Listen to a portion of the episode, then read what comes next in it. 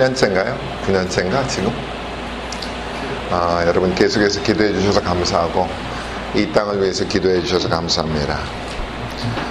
여러분들을 위해서 주께서 주시는 말씀은 갈라디아서 6장, 그냥 여러분 찾으실 필요 없습니다. 그냥 여러분에게 주시는 말씀입니다. 오늘 제가 쓰는 말씀이 아니라 어떤 분에게 주시는지 모르겠습니다.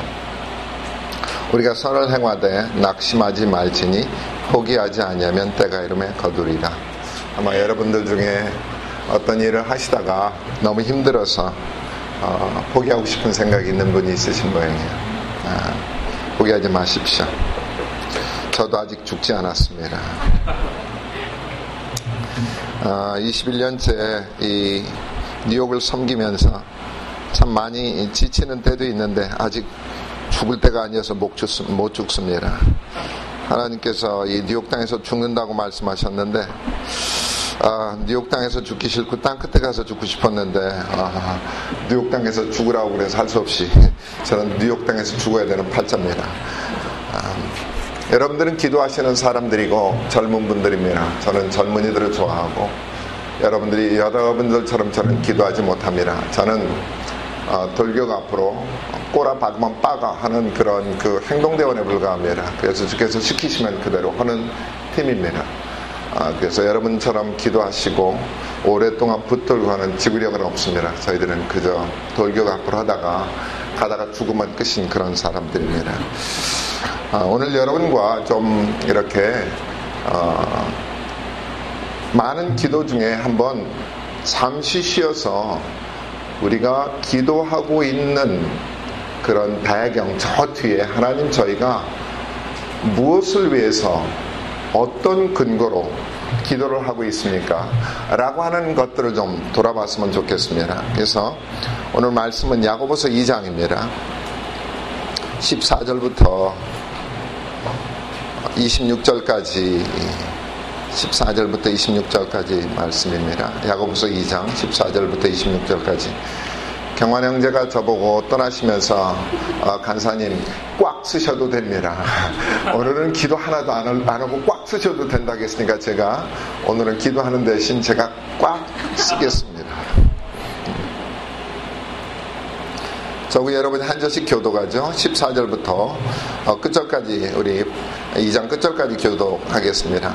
내 형제들아 만일 사람이 믿음이 있노라 하고 행함이 없으면 무슨 유익이 있으리요? 그 믿음이 능히 자기를 구원하겠느냐? 만일 형제나 자매가 헐벗고 이만 양심이 없는데 너희 중에 누구든지 그에게 이르되 평안히 가라, 덥게 하라, 배부르게 하라 하며 그 몸에 쓸 것을 주지 아니하면 무슨 유익이 있으리요? 그와 같이 행함이 없는 믿음은 그 자체가 죽은 것이라. 어떤 사람은 말하기를 너는 믿음이 있고 나는 행함이 있으니 행함이 없는 네 믿음을 내게 보이라. 나는 행함으로 내 믿음을 내게 보이리라 하리라. 내가 하나님은 한 분이신 줄을 믿느냐? 사랑하는도다. 이슬들도 믿고 떠나니라. 허탄한 사람아, 행함이 없는 믿음이 헛것인 줄을 알고자 하느냐?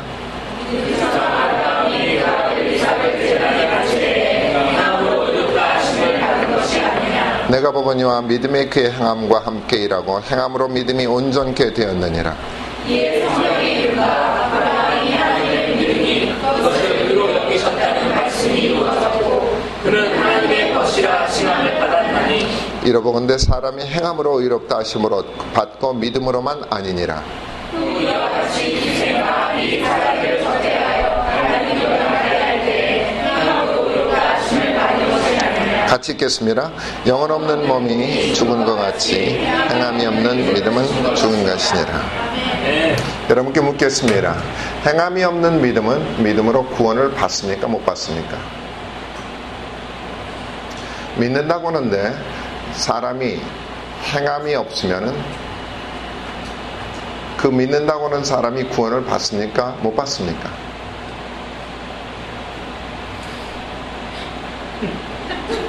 둘 중에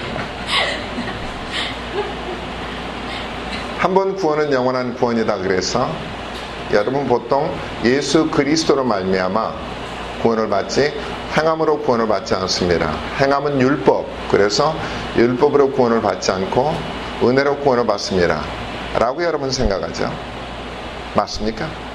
그럼 오늘 성경 말씀은 신약에 기록된 구원과 연관된 말씀입니다. 그러면은 오늘 말씀에 행함이 없는 믿음은 죽은 믿음이다 라고 했습니다. 그러면 구원을, 죽은 믿음은 구원을 받습니까? 못 받습니까?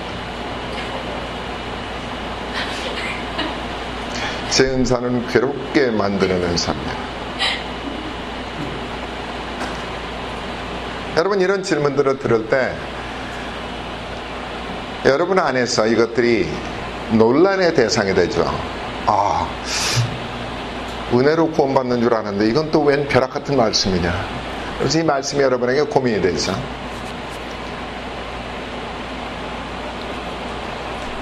죽은 믿음 뭘까요? 도대체 죽은 믿음이다라고 할 때, 여러분 하나님의 나라에 갔을 때 하나님께서 어떤 책을 펴심이라, 우리가 죽고 나면 하나님께서 어떤 책을 펴시는데 그 책에 이름이 기록되어 있으면 우리가 하늘로 들어가고, 이름이 없으면 우리가 천국에 들어가지 못합니다. 그러면은 여러분께 묻겠습니다. 낳지 않은 자에게 이름이 있을까요? 없을까요?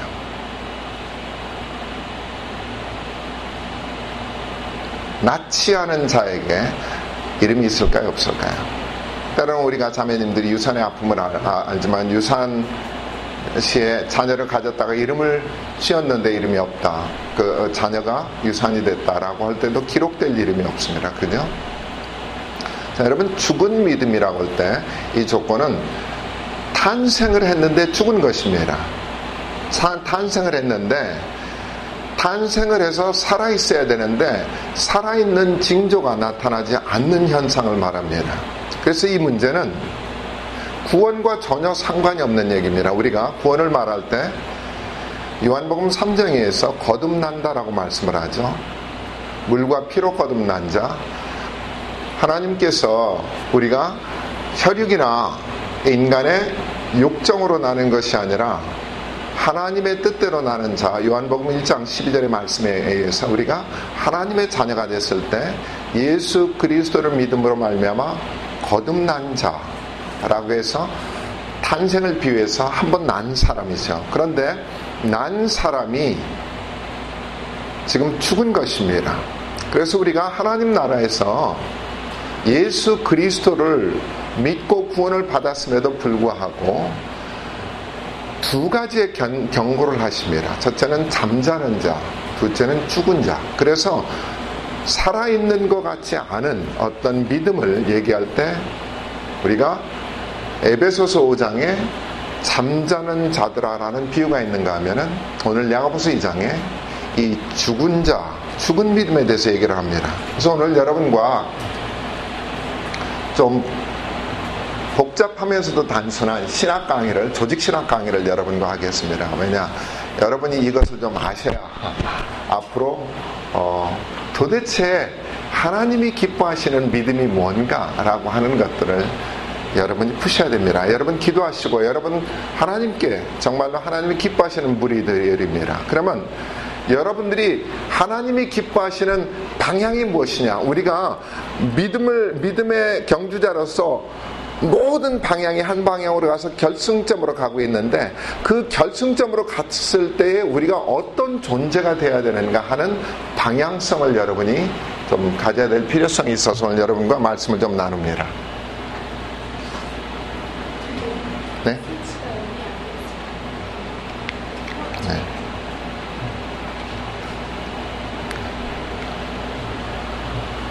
우리가 그리스도 안에서 복음이라고 말할 때 크게 이 복음에는 하나님에 관한 것이 나옵니다. 우리가 하나님에 관해서 나올 때 우리가 성부, 성자, 성령님, 이 삼위에 관해서 나옵니다. 그죠? 이 삼위를 이해하는 사람은 아무도 없습니다. 그런데 기록에서 삼위입니다. 한 분 하나님이 세 위, 퍼스널리티를 가지고 계시다 그러죠. 그래서 우리가 이 하나님에 대해서 성경은 기록을 하고, 그 다음에 인간에 대해서 얘기를 합니다. 예수 그리스도를 만나기 전에 인간은 누구라고 말하죠? 인간은 뭐라고 말하죠? 죄인입니다. 전부 다 통일됩니다. 죄인. 딱 해서 그 인간이 어떤 직업, 어떤 나이, 어떤 민족, 모든 것과 상관없이 예수 그리스도를 만나지 못한 인간은 죄인, 이렇게 말합니다. 그리고 예수 그리스도를 만난 사람을 뭐라고 그러나요? 성경은? 의인, 그렇게 하죠. 의인. 네. 의인, 죄인, 의인 얘기합니다. 그래서 죄인이었던 그 사람이 주께서 십자가에 달리신 것들을 내 죄를 위해서 죽으신 것을 고백함으로 말미암아 의인이 됩니다. 하나님께서 이 하나님과 인간을 바로 알리시기 위해서 인간에게 세 가지의 선물을 주셨습니다. 하나는 성경을 주시고 교회를 주시고 은사를 주셨습니다. 성경을 주셔서 진리가 무엇인지를 알게 하시고요. 공동체, 교회 공동체를 주셔서 지난 2000년 동안 하나님의 은혜와 하나님의 힘으로 교회를 보존하시죠. 그리고 성령의 은사로 말미암아 인간에 속하지 아니한 하나님의 것들을 맛보게 하시죠. 그리고 이제는 성경의 기록에 보면은 시대를 알려주시는데 창세 때 인류가 시작한 때를 기록하시는가 하면은 마지막 때 주님이 오실 때 어떤 일들이 일어나는가, 어떻게 끝이 나는가, 종말에 대해서 얘기를 하고 지금 우리가 살고 있는 세상이 어디냐, 무엇이냐라는 세상의 정체를 말씀하십니다. 그래서 이게 11개의 우리가 여러분이 신학교를 가시면은 대개 이런 것들에 대해서 여러분이 신학, 조직신학이라는 시스테마틱 시올로지에서 이것이 배웁니다. 그래서 theology, 성자, 우리 크리스톨로지, 류마톨로지, 그리고 여기 제리 몸은 에스카톨로지, 무슨 로지 붙어가지고 복잡한 여러분 머리 뽑는 그런 연습을 합니다. 자, 우리가 구원을 얘기할 때 집중적으로 성자 하나님께서 삼위께서 역사하시지만 성자 하나님께서 십자가를 지심으로 말미암아 죄인이 의인이 되고 그 의인들에게 하나님께서 바연하시마라 복이 있도다 하시면서 우리에게 내가 이 반석 위에 교회를 세우리니, 그래서 우리 주님이 교회를 세우세요. 그리고 오늘 이 세상 끝날까지 교회를 통해서 하나님의 나라가 계속해서 퍼져나가도록 하십니다. 자, 여기 한 칸이 비어 있습니다. 성화로 완성된 성도가 뭐가 될까요? 예수 믿기 전에 모든 사람은 한 단어로 정의가 됩니다. 죄인. 여러분이 정말로 성령의 충만함을 받아서 예수 그리스도를 닮아가지고, 우리는 예수가 아니죠. 우리가 작은 예수라고 말하기도 하고 또 캐더링은 성인이라고 말하기도 하는 그 어떤 정체가 있습니다.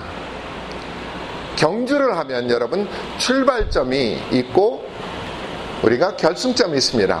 가운데는 어디 뛰든 간에 반드시 결승점으로 들어가야 되죠. 그런 것처럼 성령께서 우리 안에 계셔서 우리가 주 예수 그리스도를 따라갈 때에 그 따라감이 완성된 사람 아무도 없겠죠. 그러나 그렇게 된 사람들이 나타나는 현상을 성경은 뭐라고 하는가?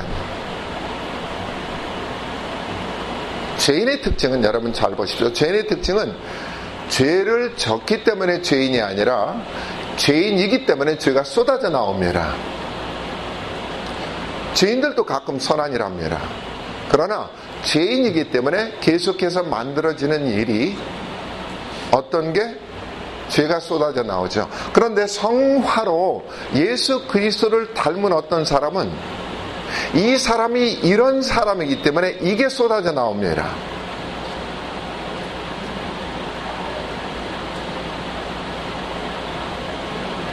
어떤 단어가 들어가야 될까요?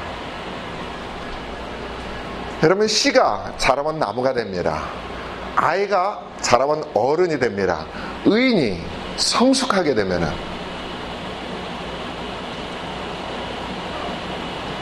우리가 예수 그리스도를 믿으면은 거듭나죠. 그럼 우리가 의인이라고 말합니다.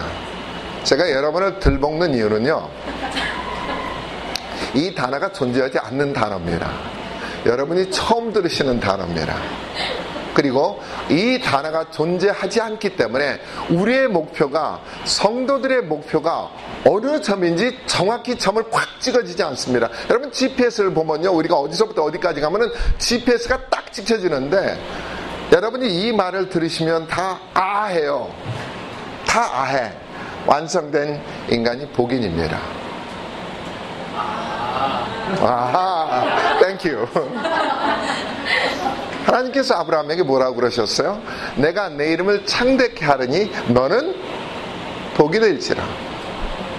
아브라함이 복인이 되는 것입니다. 그리하여 열방이 너로 말미암아 복을 받으리라. 우리 주님께서 산상수훈을 가르치실 때 마음이 청결한 자는 복이 있나니라고 해서 그 복이 있다라는 말씀은 사실 우리가 복인이기 때문에 라고 말을 고칠 수가 있습니다. 복이 있다, 복인이다.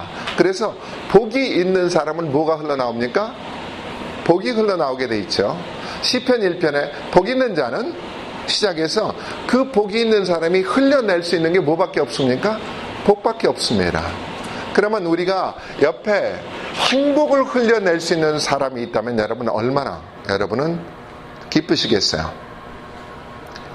그래서 이 성경이 말하는 성화로 완성된 사람은 복인입니다. 제가 한 10년 동안 세계관을 제가 이제 세계관을 가르치기 때문에 이 세계관에 관한 책을 쓰라고 들들들들들 제가 10년 동안 복기면서 살았어요. 그래서 제가 이랬어요.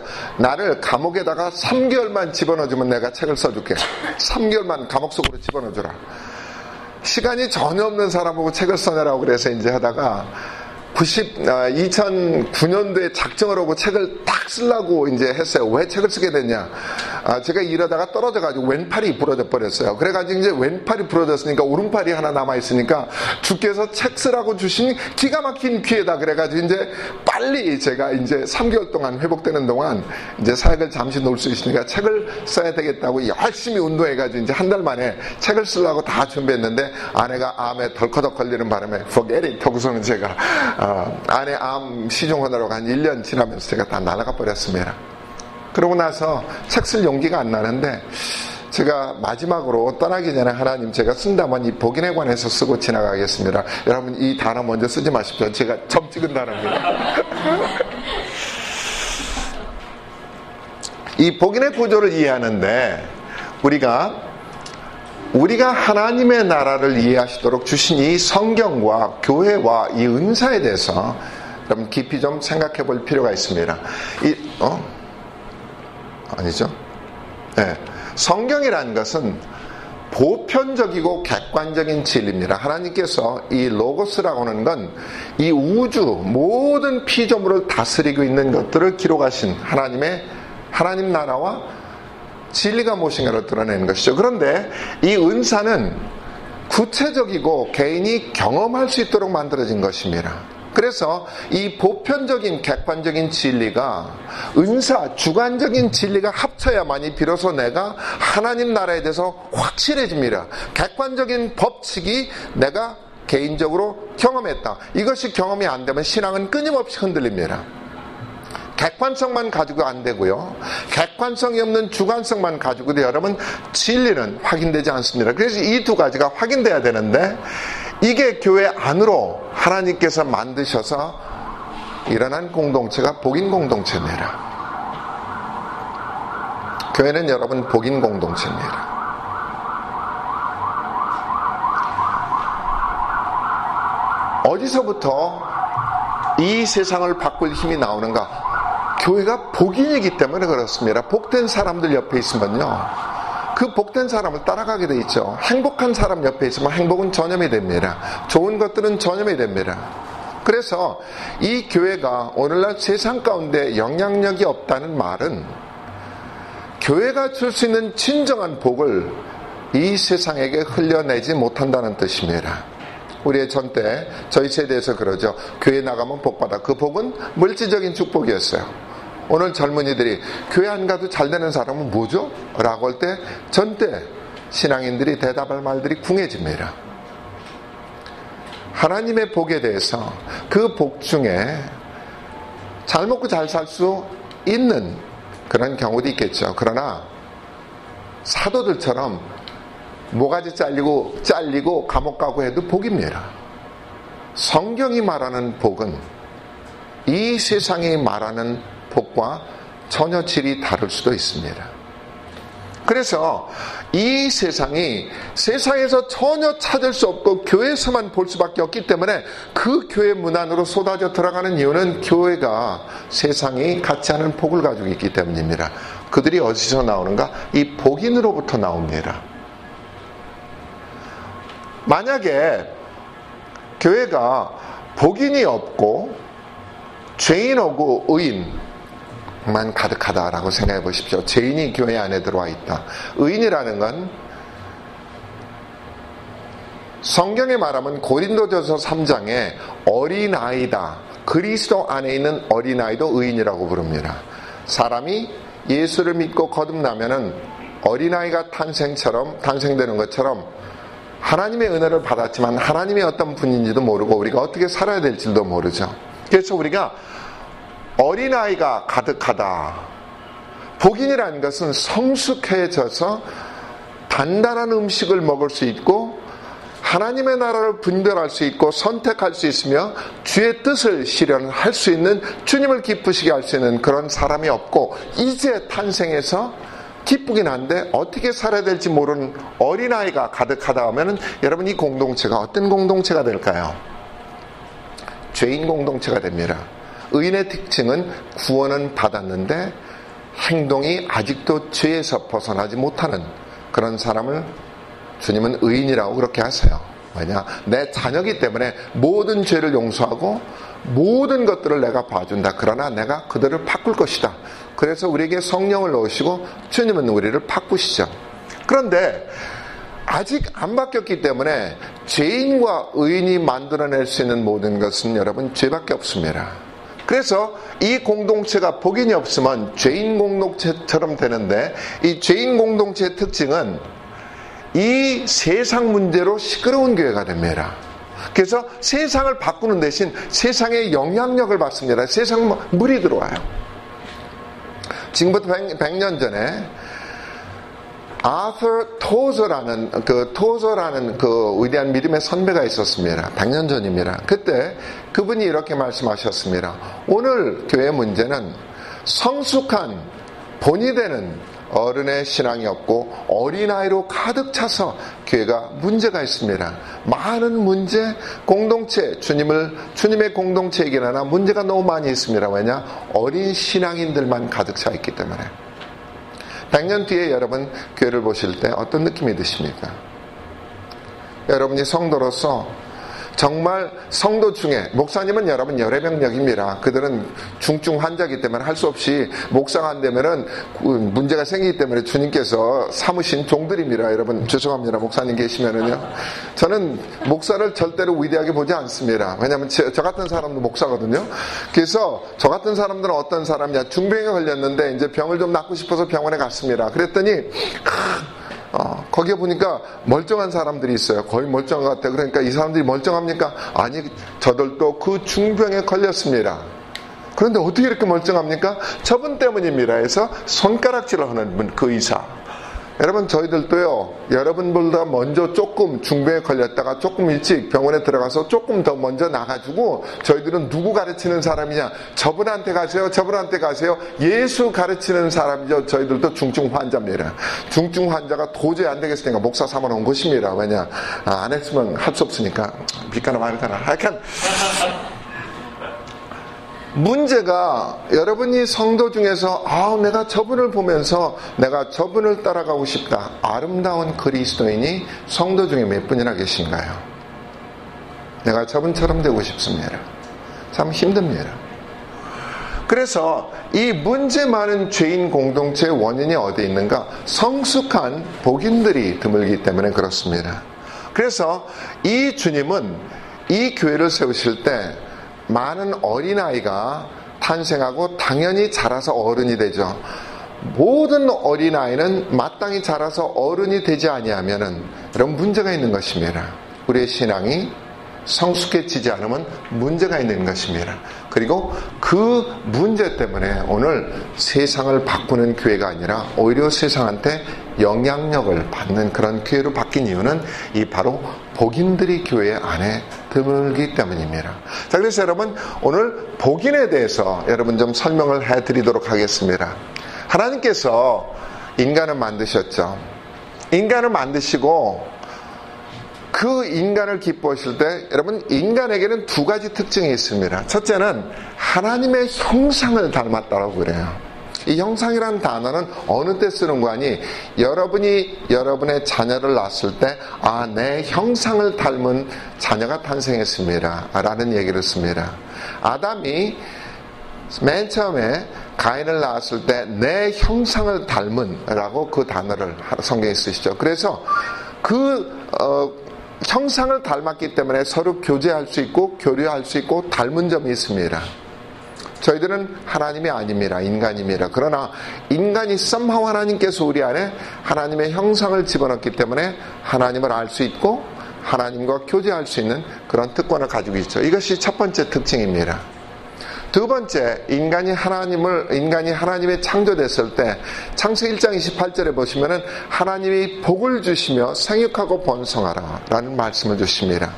다스리고 온 땅을 정복하라, 충만하라. 그래서 동물들에게는 생육하고 번성하라라는 복을 주시고요, 인간에게는 생육하고 번성하라, 땅을 정복하라, 다스리라. 그래서 정복과 다스림에 그러한 복을 주십니다. 그래서 인간이 맨 처음에 창조될 때 복을 받은 존재로 창조가 됐습니다. 하나님의 형상을 닮았고 복을 받은 존재, 이 두 가지가 창조시의 특징입니다. 그런데 하나님께서 이 복을 주실 때 선악과는 먹지 마라 라는 명령을 주셨습니다. 선악과는 먹으면 네가 죽으리라. 그래서 복이 끝난다 이 뜻입니다. 여러분, 죽음이라는 건 생명이 끝날 뿐만 아니라 하나님이 받는 복도 끝난다는 뜻입니다. 자, 이러한 존재가 에덴에서 얼마간 화평하게 살았죠. 그런데 문제가 생겼습니다. 유혹이 들어왔습니다. 어둠의 유혹이, 사단의 유혹이 들어왔죠. 그래서 선악과를 따먹지 말라는 그 말씀에 불순종을 했습니다. 자, 불순종을 한 결과 죄인이 됐습니다. 여러분, 죄라는 뜻은, 차타라는 뜻은 말씀에 불복종하다 이 뜻입니다. 죄란 뜻이 원어가 관역이 여기 있는데 관역에게 화살을 쏘라고 활과 화살을 줬더니 싫어면서 이쪽에 대고서는 불순종을 의미합니다. 그래서 불순종이 죄의 가장 근본 뿌리입니다. 하나님이 주신 명령에 불복종을 했을 때 죄인이 됐죠. 죄인이 됐기 때문에 무엇이 일어났는가? 첫 번째로 하나님의 형상이 잊어버렸습니다. 하나님과 더 이상 교제할 수 없습니다. 하나님과 분리가 되는 현상들이 생겼죠. 두 번째로 죄가 있기 때문에, 여러분, 죄와 복은, 하나님께서 죄인에게 복을 부으실 수가 없습니다. 그것은 마치 깨어진 유리그릇 같아서 복을 아무리 부어도 흘러내리기 때문에 죄의 인간, 하나님의 형상이 파괴된 인간은 하나님의 복을 받을 수가 없습니다. 그래서 복을 받는 대신 복을 못 받게 됐습니다. 하나님이 복을 주시는데 문제가 있느냐? 전혀 없습니다. 하나님은 영원토록 인간에게 복을 주시기 원하는데 인간 자체가 죄인이 되면 복을 받을 수 없는 존재로 되죠. 이것이 바로 죄인의 특징입니다. 그래서 타락한 인간은 하나님의 형상과 복을 상실한 존재로 우리가 성경에 기록이 되어 있습니다. 이런 하나님께서 아브람이라는 사람을 부르십니다. 그 아브람은 사람도, 여러분, 죄인입니다. 아담 이후 모든 인간은 죄인이지 아브람이 특수한 인간이 아닙니다. 아시죠, 여러분? 여기서부터 좀 골치 아픈 주제들로 들어갑니다. 자, 죄를 지은 아브람에게 하나님께서 언약을 주셨습니다. 창세기 12장에 믿음의 조상이라고 하는 사람한테 어떤 언약을 주셨습니까?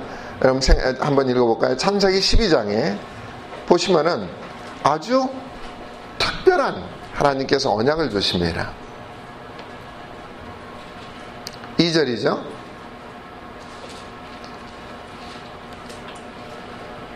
같이 읽겠습니다. 시작. 내가 너로 큰 민족을 이루고 내게 복을 주어 내 이름을 창대하게 하리니 너는 복이 될지니라. 하나님께서 약속을 주십니다. 이 죄인에게 약속을 주세요. 그런데 우리가 그 전을 보면은요, 하나님께서 명령문이 나옵니다. 똑같이 아담에게 명령했던 것처럼 내가 내게 보여줄 땅으로 가라. 1절 말씀이 가라라고 합니다. 그러고 나서 아브라함이 떠나죠.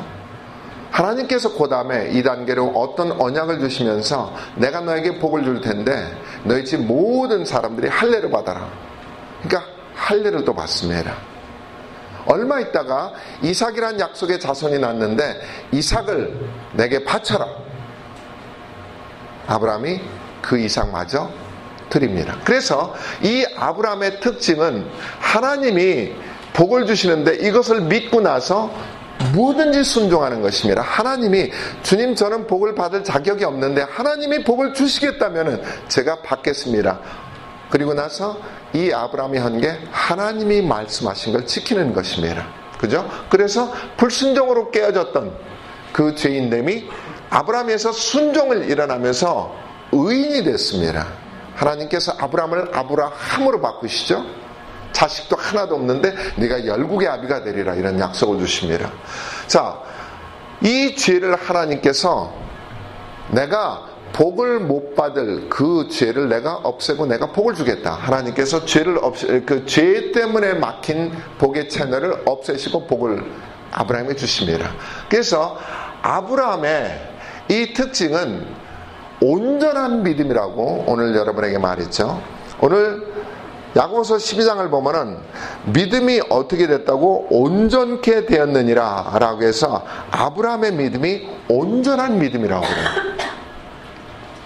그런데 동시에 히브리서 11장에는 아브라함에 대해서 아주 희한한 말씀을 하고 계십니다. 히브리서 11장 13절로부터 16절까지 보면요. 아브라함에 관해서 13절입니다. 히브리서 11장 13절. 네. 어떤 말씀이냐면 이 사람들은 아브라함과 그 후의 자손들이죠. 다 믿음을 따라 죽었으며 뭐라고요? 약속을 받지 못하였을 때.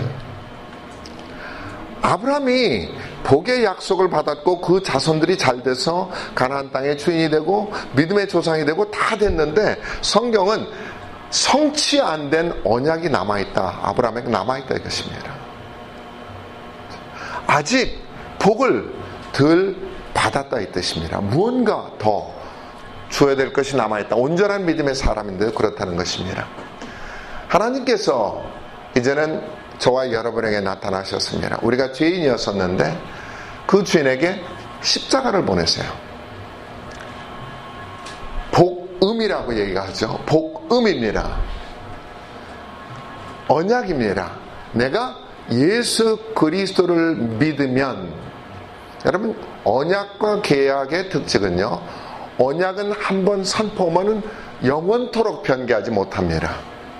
그 언약을 선포한 그분이 절대로 이 사람이 어떻게 되든 상대방이 어떻게 되든 지켜야 되는 것입니다. 제가 우리 형제님 한번 잠깐 나오시면 우리가 계약은 어떻게 잡냐면 이렇게 잡습니다. 그래서 내가 놓으면은 그냥 끊어집니다. 그런데 언약은 이렇게 잡습니다. 그래서 우리 형제님이 저를 놔도요.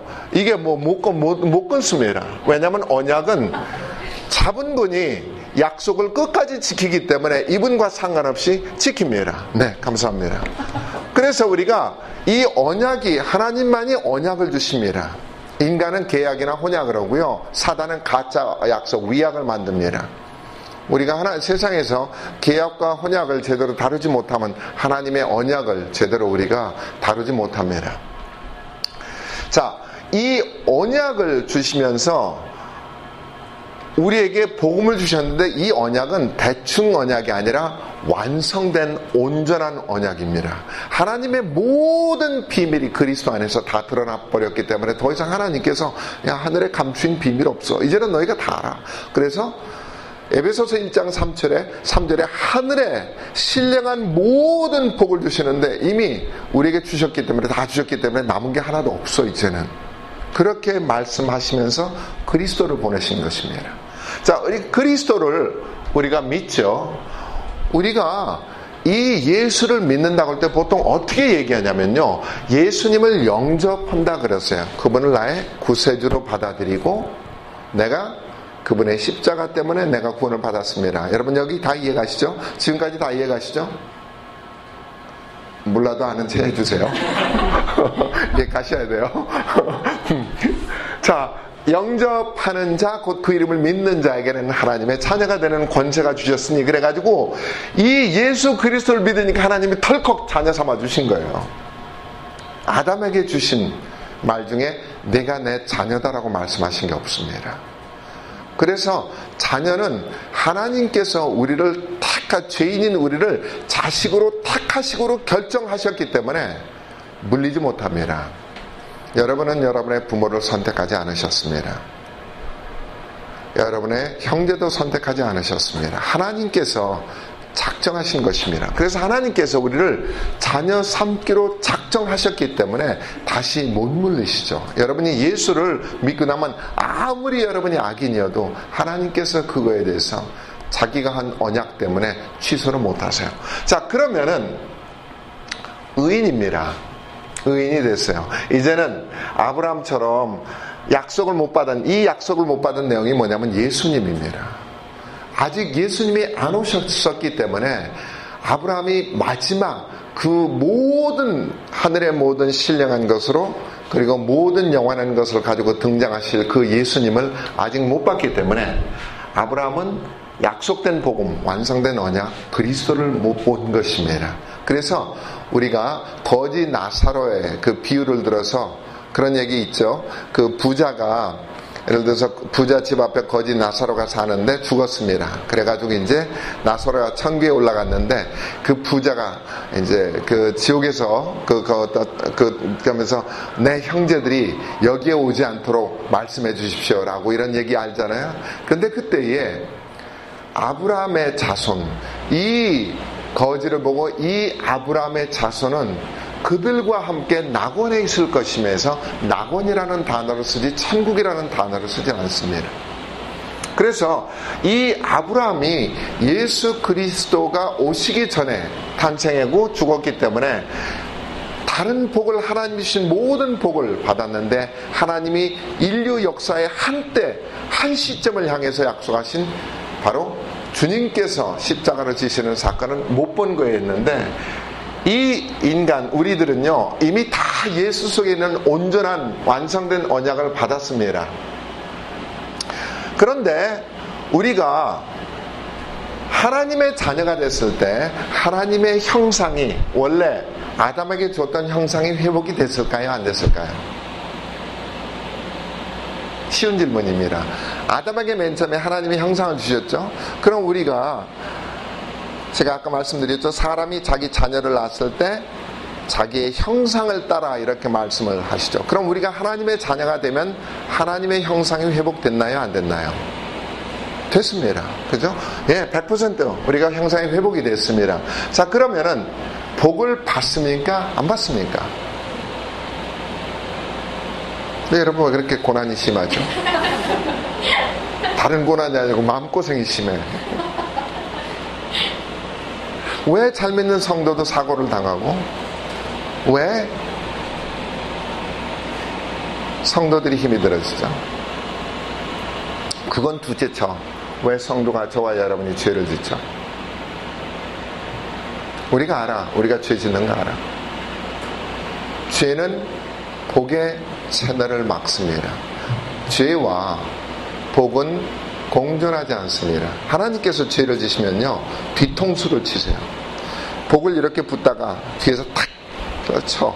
왜냐? 이래서 깨버려야, 뒷문을 깨셔야 복을 받을 수 있기 때문에 죄를 치면 뒤통수를 쳐가지고 회개시키세요.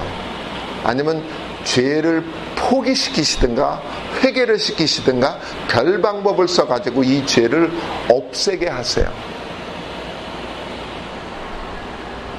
우리가 복을 받느냐?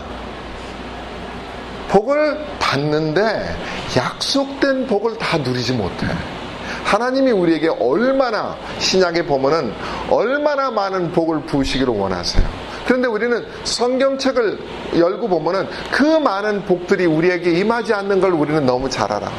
우리 속에 찔리는 죄도 있고 무언가가 아직도 왜 하나님이 주시는 복들이 임하지 않을까? 여러분, 복을 못 받는 현상들은 뭐라고요? 저 위에? 복을 못 받는 유일한 이유는 여러분 불순종입니다. 우리 삶 가운데 하나님께서 주신 말씀들이 이루어지지 않기 때문에, 심지어는 예수 그리스도를 믿지만은 이 기록된 말씀들을 우리가 따르지 않기 때문에 하나님께서 복의 채널들을 흘려 보내실 수가 없는 것입니다. 여러분 불순종은 죄입니다.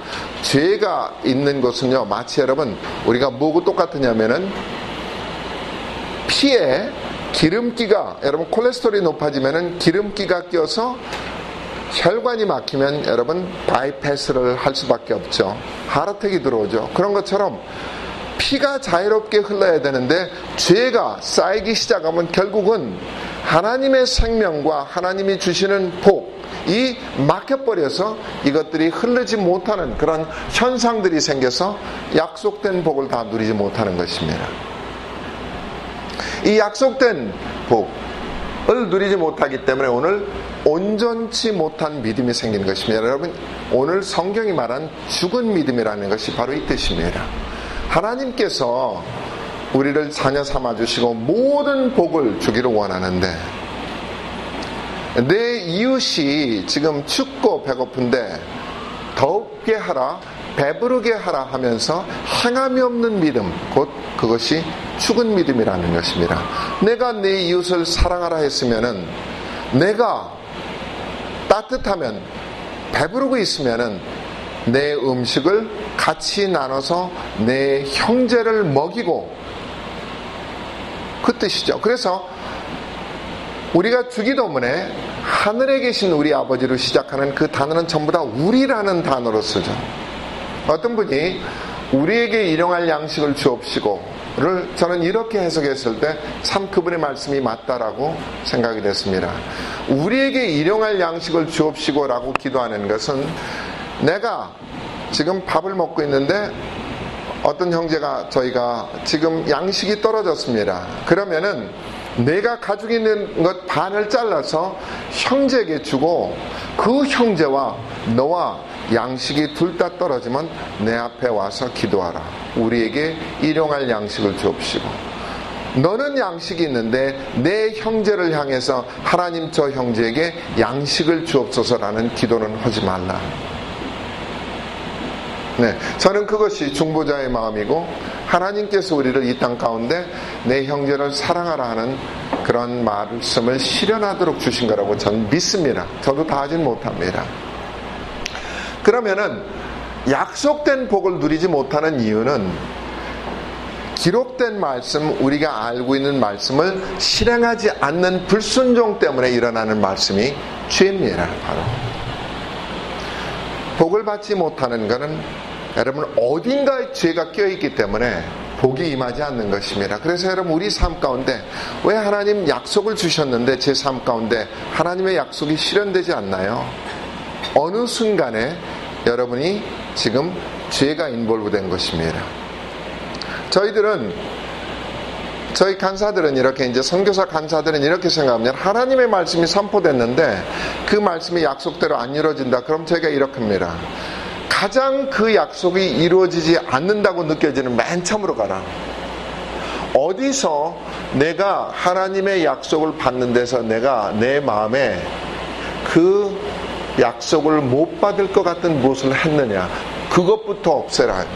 그래서 오늘 우리가 하나님의 약속이 이루어지지 않을 땐 가장 필름을, 저희 시간 타임머신을 거꾸로 돌려서 그 어느 길에서 곁길로 간 것입니다. 하나님께서 곧은 길로 와라, 내가 여기에게 복을 주마 했는데 어느 순간에 지금 곁길로 갔기 때문에 하나님의 복이 임하는 자리에서 탈선이 된 것입니다. 그래서 우리가 여기서 지금 고치려고 하는 게 아니라 맨 처음부터 가서 회개, 그리고 다시 하나님의 말씀을 행한 그것들을 순종해서 그 자리에 남아있는 연습부터 하도록 저희는 그렇게 배워왔고 그렇게 하려고 노력하고 있습니다. 죄가 있는 곳에는 하나님의 복이 임하지 않습니다. 첫 번째, 어떤 죄냐? 말씀, 복음을 행치 않았습니다. 이런 말씀을 많이 듣는 것보다 들은 한 말씀을 행하는 것이 하나님 앞에 훨씬 더 복을 가능성이 많습니다. 오늘 불행은요, 우리의 불행은 사이버나 정보나 모든 대중매체를 통해서 너무나 좋은 말씀, 바른 말씀을 많이 듣는 문제입니다. 여러분, 들은 책임지셔야 돼요. 다 행해야 돼. 그러니까 저처럼요, 단순 무지한 놈들이 좋다니까요. 저희들은 말씀을 별로 생각하지 않습니다. 저는 까라면 까, 이거니까 말씀을 하시옵소서 갑니다. 이게 하드 습관이 돼 있기 때문에 별로 생각 안 씁니다. 그래서 저희들은 선교 갈 때 빈 대가리로 갑니다. 빈 깡통. 그냥 가라면 가서 하라는 대로 하면 되지. 뭐 복잡하게 생각할 필요 없어. 하나님께서 이리 가라면 이리 가고 저로 가라면 저로 가라고, 뭐 가져가지 말라면 가져가지 않으면 되는 거고, 뭐 가져가라 주라면 주면 되는 거지. 뭐 복잡하게 생각하다니 여러분 선교 못합니다. 전략 하시는 분, 저기 중요한 분 몇 분 계시고요. 저희들 같은 행동대원은 전혀 필요 없이 가라면 가는 그런 사람들입니다. 우리가 말씀을 많이 알면 알수록 책임이 무겁습니다. 왜냐? 그 말씀을 행해야 되기 때문에. 여러분, 너무 웹사이트 서치하셔서 좋은 말씀 하지 마십시오. 여러분, 중독됩니다. 나는 안 해. 그래가지고 뭔가 밖에서 들어요. 여러분, 어린 신앙의 특징이 뭔 줄 압니까? 밥을 먹여줘야 돼. 똥도 갈아줘야 돼. 다 밖에서 들어옵니다. 성숙한 신앙은 자기 안에서 만들어냅니다.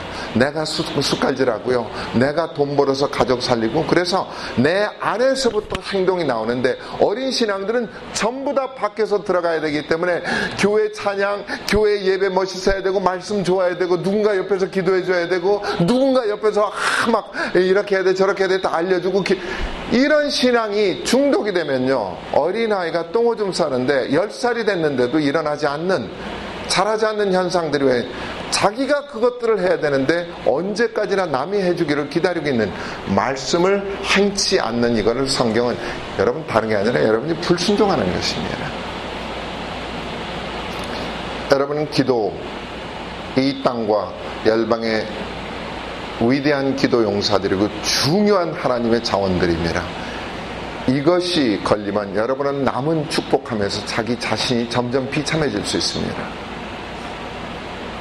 남은 축복하면서 자기가 비참해지는 것에 대해서 사도 바울은 고린도전서 9장 27절에 남들을 위해서 다 구원을 이루고 나는 버림받을까봐 사도 바울이 두려워하셨던 내용이, 남들은 구원하고 내가 하는 말로 나는 버림받을까 두려워했던 그 말씀이 여러분 기록되어 있습니다. 우리가 여러분이 남들을 위해서 중보하고 열방을 위해서 중보할 때 여러분 자신이 불순종의 뿌리가 있는지 여러분 조심해 보십시오. 하나님은 여러분의 기도를 들어서 열방을 축복하시고요, 열방에 하나님의 나라가 일어나도록 하실 것입니다. 그러나 그렇다고 해서 여러분이 복을 받지 못하는 문제가 저절로 해결되지는 않습니다. 두 번째로, 이것들이 옛 습관입니다. 습관을 바꾸지 않아요. 그리고 죄된 성품이 그대로 남아있습니다. 여러분, 젊은 분들을 제가 좋아하는 이유는 여러분은 바꿀 수 있습니다.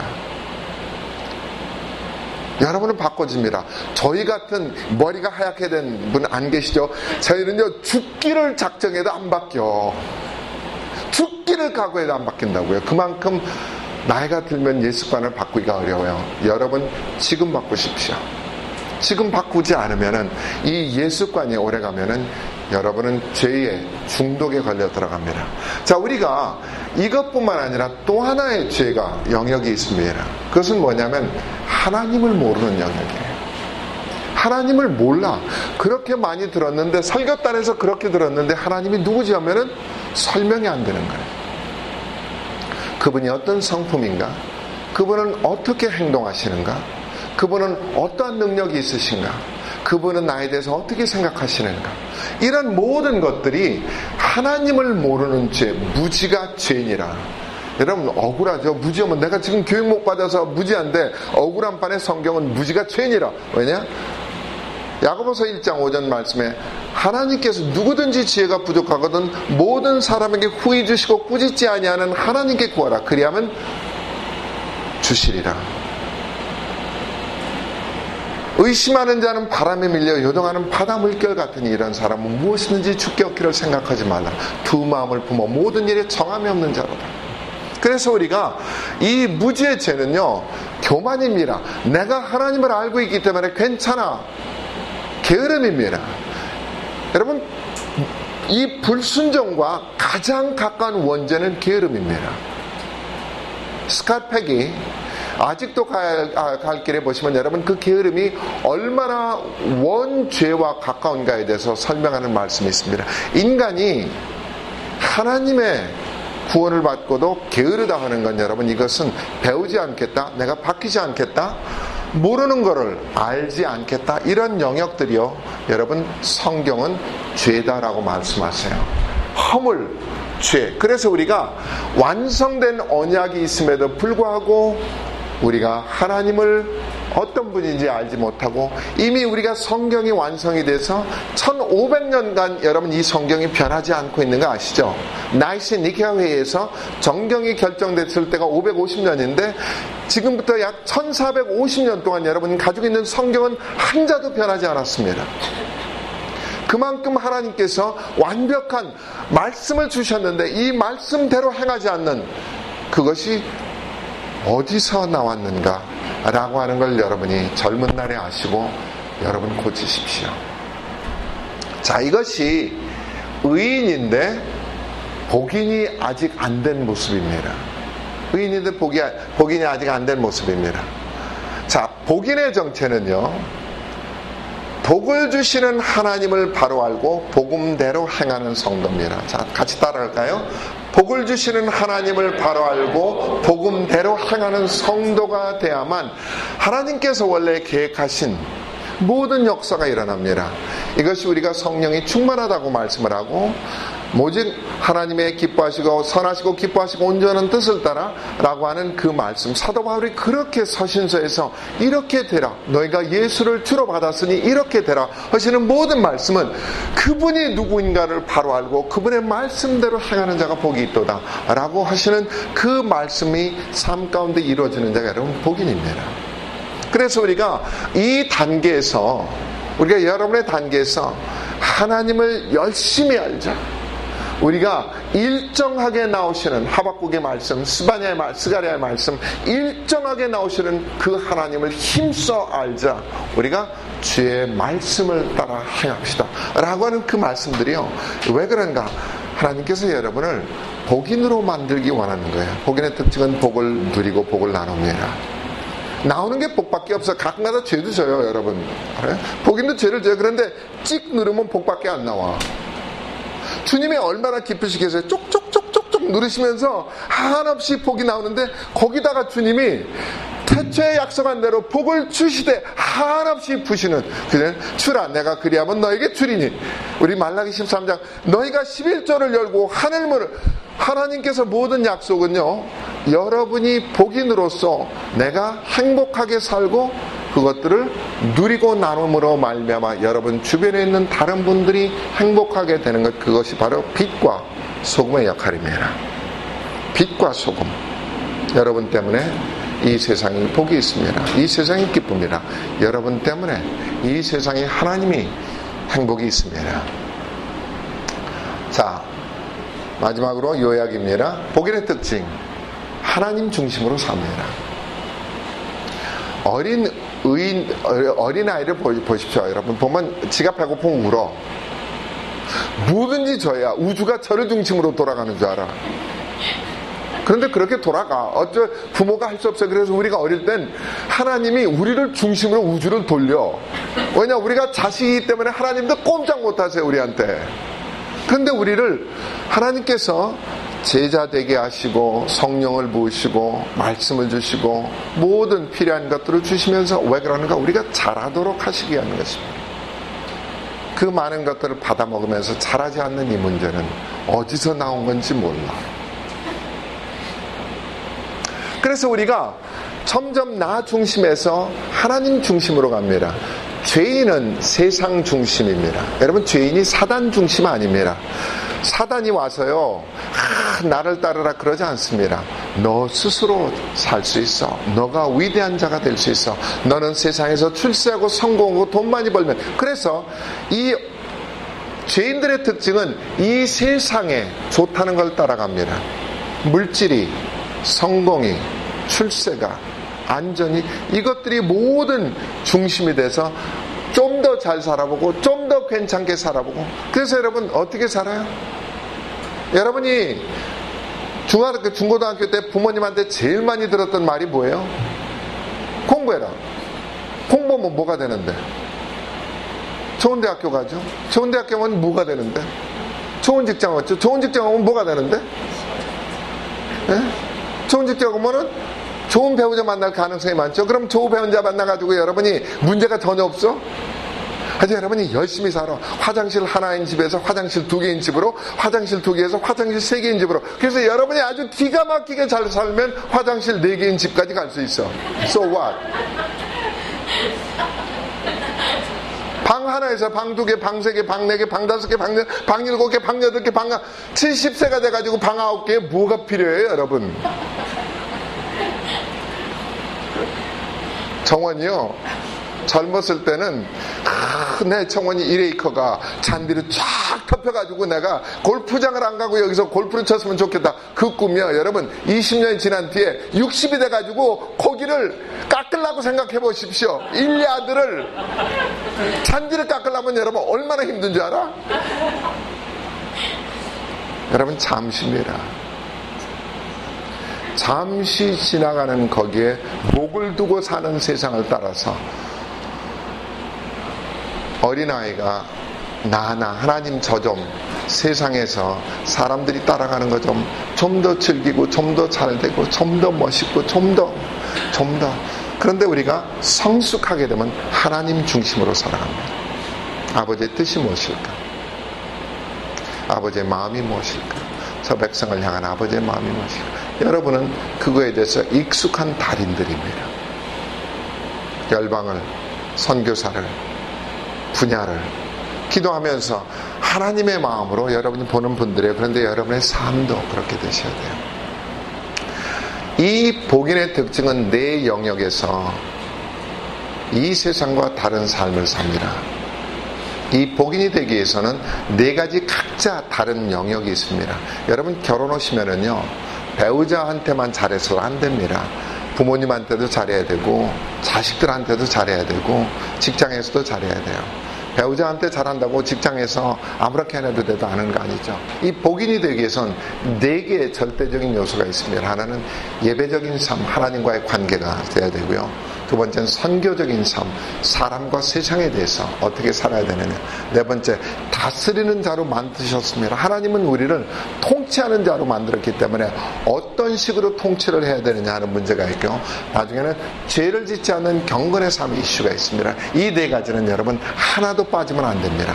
여러분이 예배를 드린다고요, 저 멀리 뵈는 나의 시운성하면서 이 세상을 아무것도 영향력을 안 미치고 여러분 가시려면 지금 콱 죽어버리세요. 지금 죽어도 천국 가시면요, 여러분 이 세상에 영향력을 안 미치고 가시려면 지금 죽는 게 훨씬 낫습니다. 앞으로 여러분의 인생의 대부분은 하나님 먹칠하고 삽니다. I guarantee you. 저를 보면 그렇거든요. 그런데 여기서 조금 벗어나고 싶어서 발버둥 치는데, 여러분들이 이 세상에 다스리는 자로 산다는 게 무엇인가에 대해서 하나님께서 어떻게 살아야 이 세상에 저 정부에 저기에 뭐 부자에 이게 아니라 하나님이 권세를 내가 너에게 이 세상을 통치하는 자로 줬다라고 한 그것들을 듣겠는가.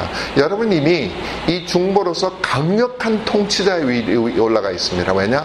기도로 하나님의 마음을 받고 이 세상의 어둠의 권세들을 꺾고 변화시키고 하나님의 물줄기, 복의 물줄기를 여러분들이 뚫고 지나가는 그런 막강한 권세를 여러분이 행하는 분입니다. 아무도 몰라. 하나님만 알아.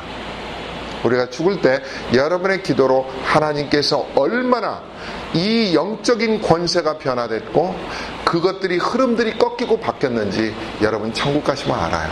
우리의 별거 아닌 이 작은 향단의 기도가 하나님께 상달이 돼서 아버지의 마음을 알고 아버지의 뜻을 변화시키는, 멸망하기로 작정한 도성들을 여러분의 기도 때문에 변화되고 죽음에 임박한 사람들을 생명으로 이끈 그러한 것들이 어떻게 일어났나요? 여러분은 천국 가시면 다 알게 돼요. 이 네 개의 영역이 있습니다. 예배적인 삶은 하나님과 친밀한 관계를 유지하는 것입니다. 여러분이 듣고 묻고 따르는 삶을 사시게 돼 있어요. 이것이 여러분이 날마다 어떤 특정 이벤트에서 하는 게 아니라 삶 자체가 그렇습니다. 느헤미야라는 그 술관원의 얘기가 구약에 기록되어 있죠. 그 느헤미야가 섬겼던 그 아닥사스다 왕은 원래 예루살렘에 대해서 별로 좋게 여기지 않는 왕이었습니다. 자기의 동생 하나냐가 와서 예루살렘이 얼마나 파괴되어 있고 얼마나 원수들에 대해서 조롱거리가 되는 걸 들었을 때 느헤미야가 가슴을 찢으면서 통곡을 하면서 하나님, 저희 죄 때문입니다. 저희 열주의 죄와 제 죄 때문에 그렇습니다 하면서 그 땅을 고쳐주시기를 간구하죠. 근데 어느 날 갑자기 왕이 너 왜 얼굴색이 그 모양이냐 물어요. 여러분, 느헤미야는 술관원이었습니다.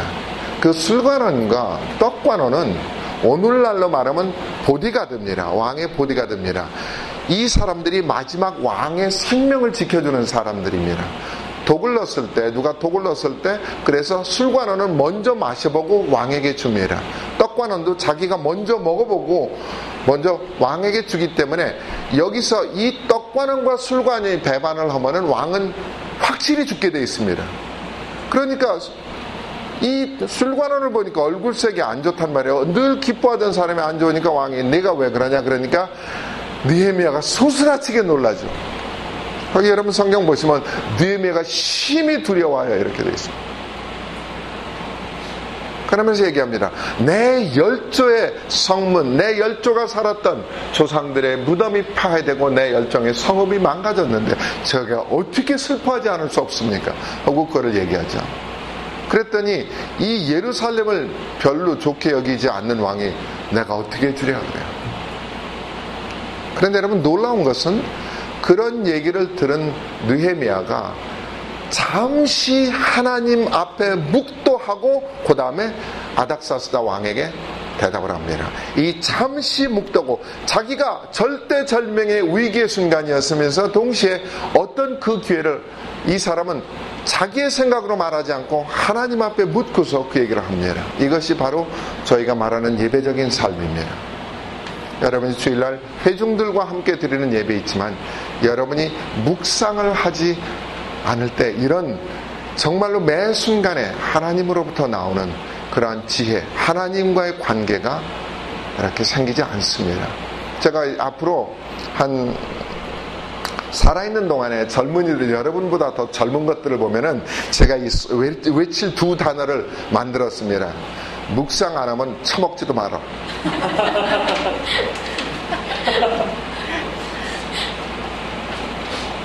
영적으로 굶고 있는데 무슨 육신적으로 처먹어가지고 살짝마다 뭐해. 묵상 안 했걸랑 먹지도 말아. 저기. 두 번째, 11조 안 냈으면 돈 쓰지도 마.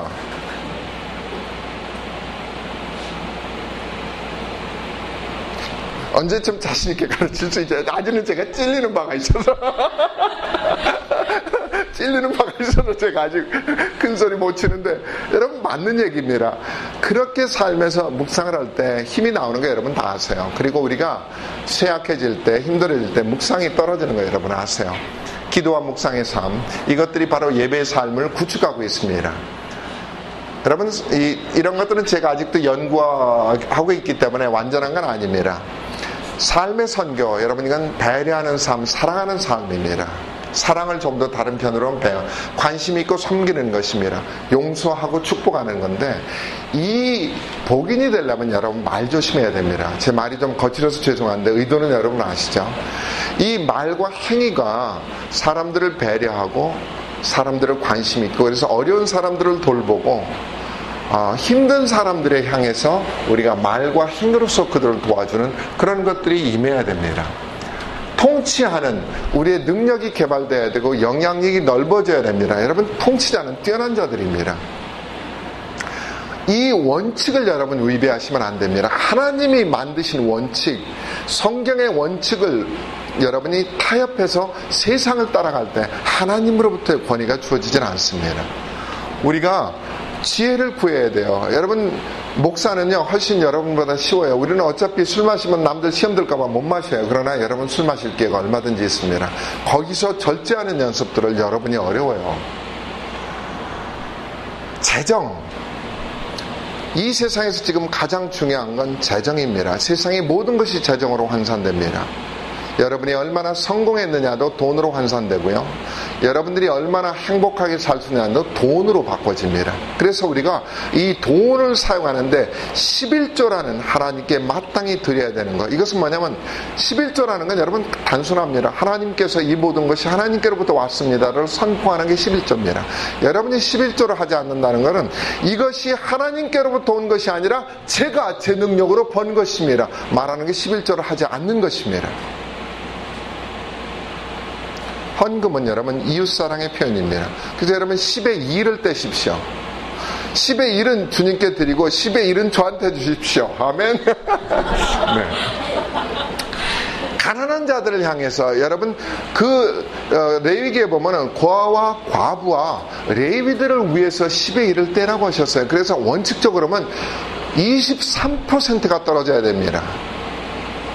3년마다 한 번씩 우리가 내는 것들, 그래서 10의 1과 가난한 자들을 위해서, 힘든 자들을 위해서 내는 돈, 이걸 헌금이라고 그럽니다. 그래서 하나님께 가는 것은 11조, 사람들의 불쌍한 사람들, 필요한 사람들을 나누는 거, 여러분 11조. 그래서 여러분 앞으로 여러분이 복인이 되려고 발버둥 치고 싶으면 10의 1을 봉급받으면 딱 떼버리세요. 그래서 10의 1은 하나님께로 딱 하고, 10의 1은 여러분이 보내신 선교사들, 여러분 가난한 자들, 이웃들, 10의 1은 마음대로 쓰세요. 그러면 10의 1은요, 11조는 여러분이 섬기시는 교회로 쓰세요.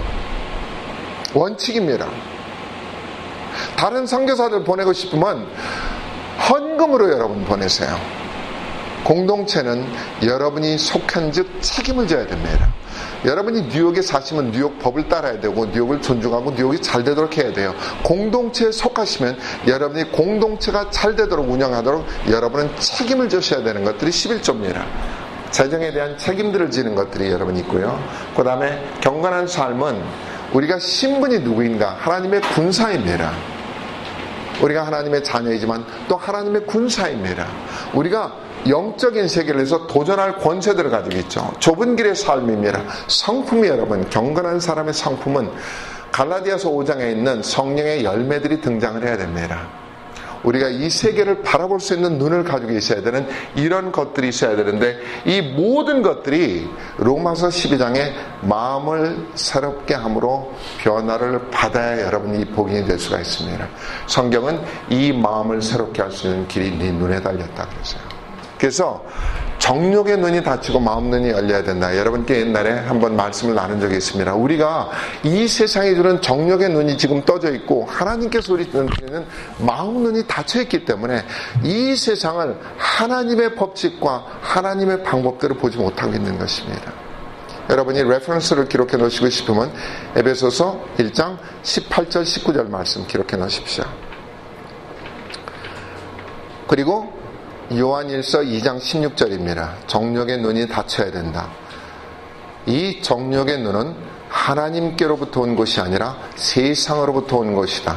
그래서 우리가 마귀적이요 세상적이요 이런 것들에 우리 마귀가 어디를 통해서 집어넣는가? 정욕의 눈을 통해서 이런 것들이, 이 세상 사람들이 사는 것들이 좋고 바르고 저게 행복한 것처럼 보이도록 만드는 그 눈이 열려있기 때문에 그것을 따라가도록 만드는 것입니다.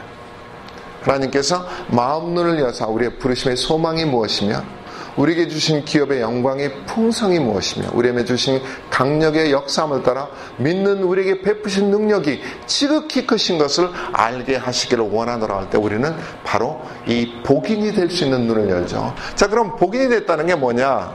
이것은 뭐냐면은 풍성한 삶을 사는 자를 말해요. 요한복음 10장 10절 같이 읽겠습니다. 우리 한번 찾아서 같이 읽겠습니다. 우리 주님이 이 요한복음 10장 10절을요, 후반부에 우리가 도독과 우리 주님과, 자, 처음에는 도독과 주님을 구별하세요. 자, 처음에 도독이 오는 것은 뭐라고요? 도둑질하고 죽이고 멸망시키는 것뿐이요, 내가 온 것은 뭐라고요? 양으로 생명을 얻게 하고, 하고가 끝난 것입니다. 그것은 생명을 얻게 하리라, 시작입니다. 그런데 그 다음에 그 말씀이 내가 생명을 얻게 하리라로 끝나지 않고 그 뒤에 뭐가 붙어 있어요? 풍성케 하려 하는 것이라 보기를 의미합니다. 그래서 주님은 여러분이 하나님의 자녀로 탄생해서 구원을 얻은 것뿐만 아니라 살아있는 믿음을 원하시는 것입니다. 어린아이가 살다가 죽으면 이름은 있으되 어린아이로 죽는 것입니다. 어린아이는 우리가 할 수 없는 게, 여러분 결혼, 어른 노릇하는 건 전부 다 어린아이가 아닙니다. 어른이 돼야만 할 수 있는 것들이 있죠. 어린아이가 좋다고 떠먹여주는 거, 엄마가 보살피는 거 다 좋다고, 우리가 크지 못할 때 하나님이 우리를 거듭나게 하시고 성숙한 사람이 됐을 때, 그런 복인이 됐을 때 할 수 있는 것들을 우리가 경험하지 못하면 문제가 되냐? 하늘에서 상급이 없습니다. 하늘에 상급이 없습니다. 그래서 하나님께 나아가는 자는 반드시 그가 계신 것과 자기를 찾는 자들에게 상 주시는 이심을 믿어야 할지니라. 복인들이 상급의 대상입니다. 우리가 오늘 이 땅에 왜 사는가? 여러분, 제 나이 때 정도 되면 이제 죽음을, 어느 순간에 죽는 거에 대해서 이제는 저희들이 준비합니다. 저는 40대, 50대, 40대까지도 젊음이 영원히 갈 것 같은 착각 속에 살았어요. 그런데 하루아침에 60이 넘어가니까, 60 중반이 딱 되니까 갑자기 여러분 제 나이 의심하지 마십시오. 저는 보여드릴 수 있습니다. 제가 60 중반입니다.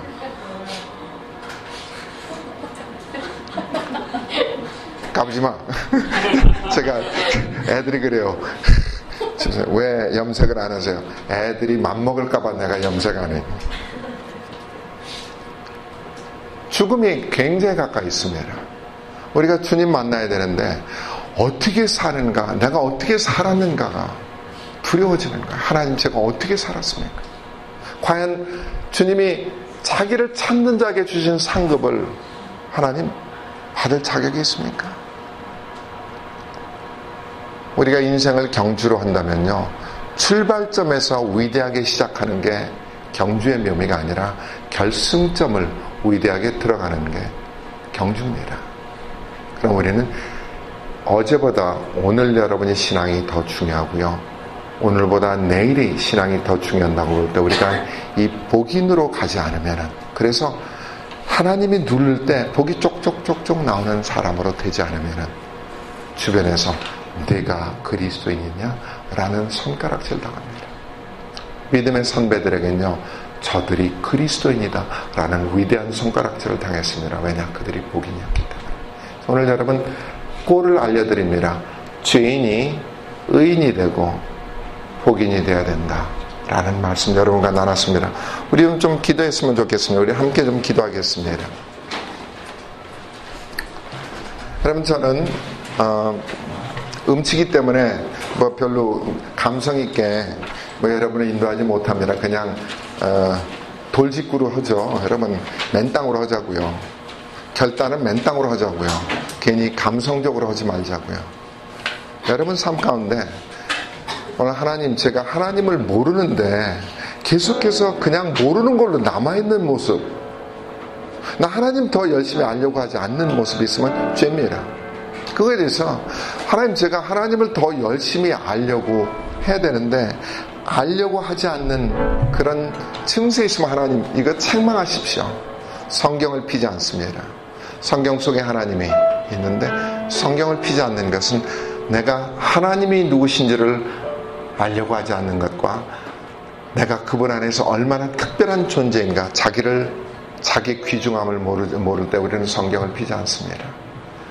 나를 사랑하시는 하나님, 하나님이 어떤 분인가를 알기 원치 않을 때, 내가 얼마나 귀한 존재인가를 알기 원치 않을 때 우리는 성경을 피지 않습니다. 그래서 오늘 여러분, 하나님, 제가 복인이 되어 있는데 주신 말씀을 행하지 않은 것이라 제가 성경을 피면서 하나님과 나를 알기를 힘쓰지 않은 부분이 있으면 하나님, 이 시간 돌직구로 저를 던지십시오. 그래서 제가 거기에 깨지든지 아니면 그냥 죽은 행실로 오늘 끝나버리든지 주님 하게 해주세요.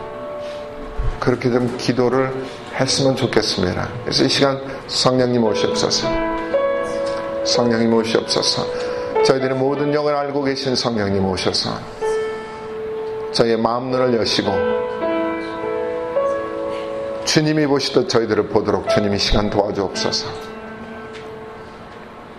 하나님, 저희들이 얼마나 주님께 사랑받는지 저희들이 압니다. 그러나 이 시간 사랑받는 자가 성숙해지시기를 원하시는 아버지의 뜻을 따라서 하나님, 죄의 영역들을 하나님 찾아서 그것들을 주님께서 따라 하더라, 내가 이 부분을 내가 고치기를 원한다는 부분을 하나님 결단하게 하십시오.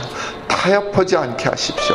한 번 먹은 생각을 중간에 멈추지 않도록 하나님 도우시고, 그것이 성경을 펴는 일로부터 삶 가운데 내가 타협해서 죄를 짓는 걸 내가 알면서도 행하는 것들을 이제 끊게 도와주십시오. 그게 오락물이 되거나 내가 TV를 봐지 않아야 될 것들을 너무 보거나 내가 포르노를 보거나 아니면 돈을 오용하거나 하나님의 11조를 떼먹거나 어느 영역이든지 주님이 시간 하나님의 온전한 영으로 오셔서 우리를 온전하게 책망하시며 고칠 수 있는 주의 영에 오시옵소서. 주께서 말씀하시고 우리를 돌이키게 그리고 결단하게 하셔서 그 자리로 가지 않도록 주님 이 시간 각자 말씀하옵소서. 우리 잠시 주님 앞에 정확히 한두 가지 듣겠습니다. 주님이 따라가더라, 이건 고치기 원한다, 이거는 해야 되겠다 라고 말씀하시면 우리 결단합시다. 주님, 제가 주님께서 됐다라고 하실 때까지 포기하지 않겠습니다. 됐다라고 할 때까지 포기하지 않겠습니다.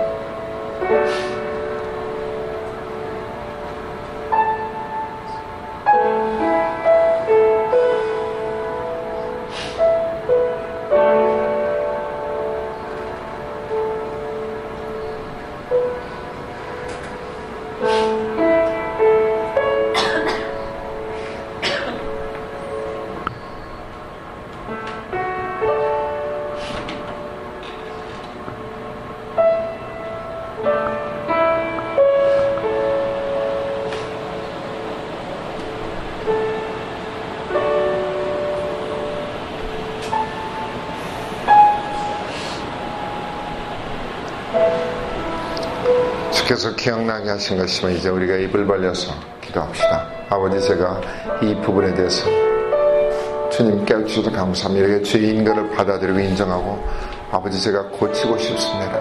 어떻게 고쳐야 될지, 어떻게 해야 될지 주님 말씀하시고, 제가 이것을 주님 앞에서 포기하지 않고 계속해서 하나님 이것들을 할 수 있도록 이 시간 저에게 제 신비에 박아주십시오. 우리 그러한 소망의 기도, 그리고 내가 하나님 어떻게 하기를 원하시니 주님께 함께 우리가 음성으로나 묵성으로나 기도하겠습니다. 자유롭게 여러분 기도하시겠습니다.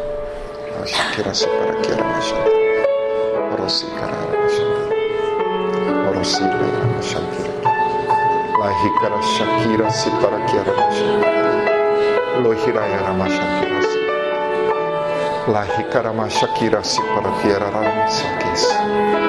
Roaya kira masika. Rohira si kansa.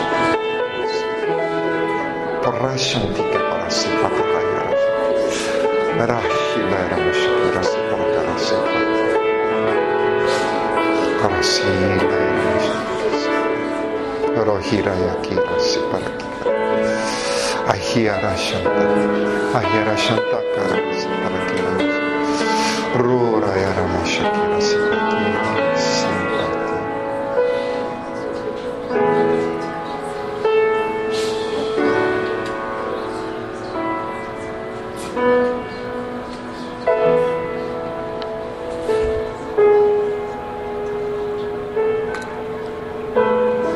주님, 주님은 해결하지 못하실 문제가 없습니다. 이 세상의 어떠한 문제보다도 주님은 더 크십니다.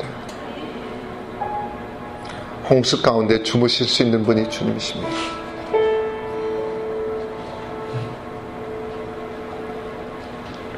온 우주가 흔들려도 흔들리지 않는 한 분이 주님이십니다. 우리가 붙들 수 있는 그 한 분이 주님이라고 주께서 알려주셨습니다. 아버지, 저희들의 문제가 골리앗처럼 커 보입니다. 도저히 해결하지 못할 것 같이 주님, 저희들이 무너져 있습니다. 그러나 주님, 다시 한번 주님께로 가서 이 문제를 붙들고 주님 앞에 하나님 앉기 원합니다. 십자가로 불러주십시오. 이것을 위해서 돌아가신 주님의 십자가로 하나님 저희 눈을 다시 한번 고정시켜 주시고, 저희들을 살리시고 회복해 하시기 위해서 살아나신 빈 무덤으로 저희들을 주님 불러주십시오. 그 빈 무덤 속에서 주님이 어떻게 우리를 이기시기 원하시고, 어떻게 다시 한번 내 성령을 받으라 평강이 있을지어다라는 말씀을 들어야 될지 주님 저에게 말씀해 주십시오.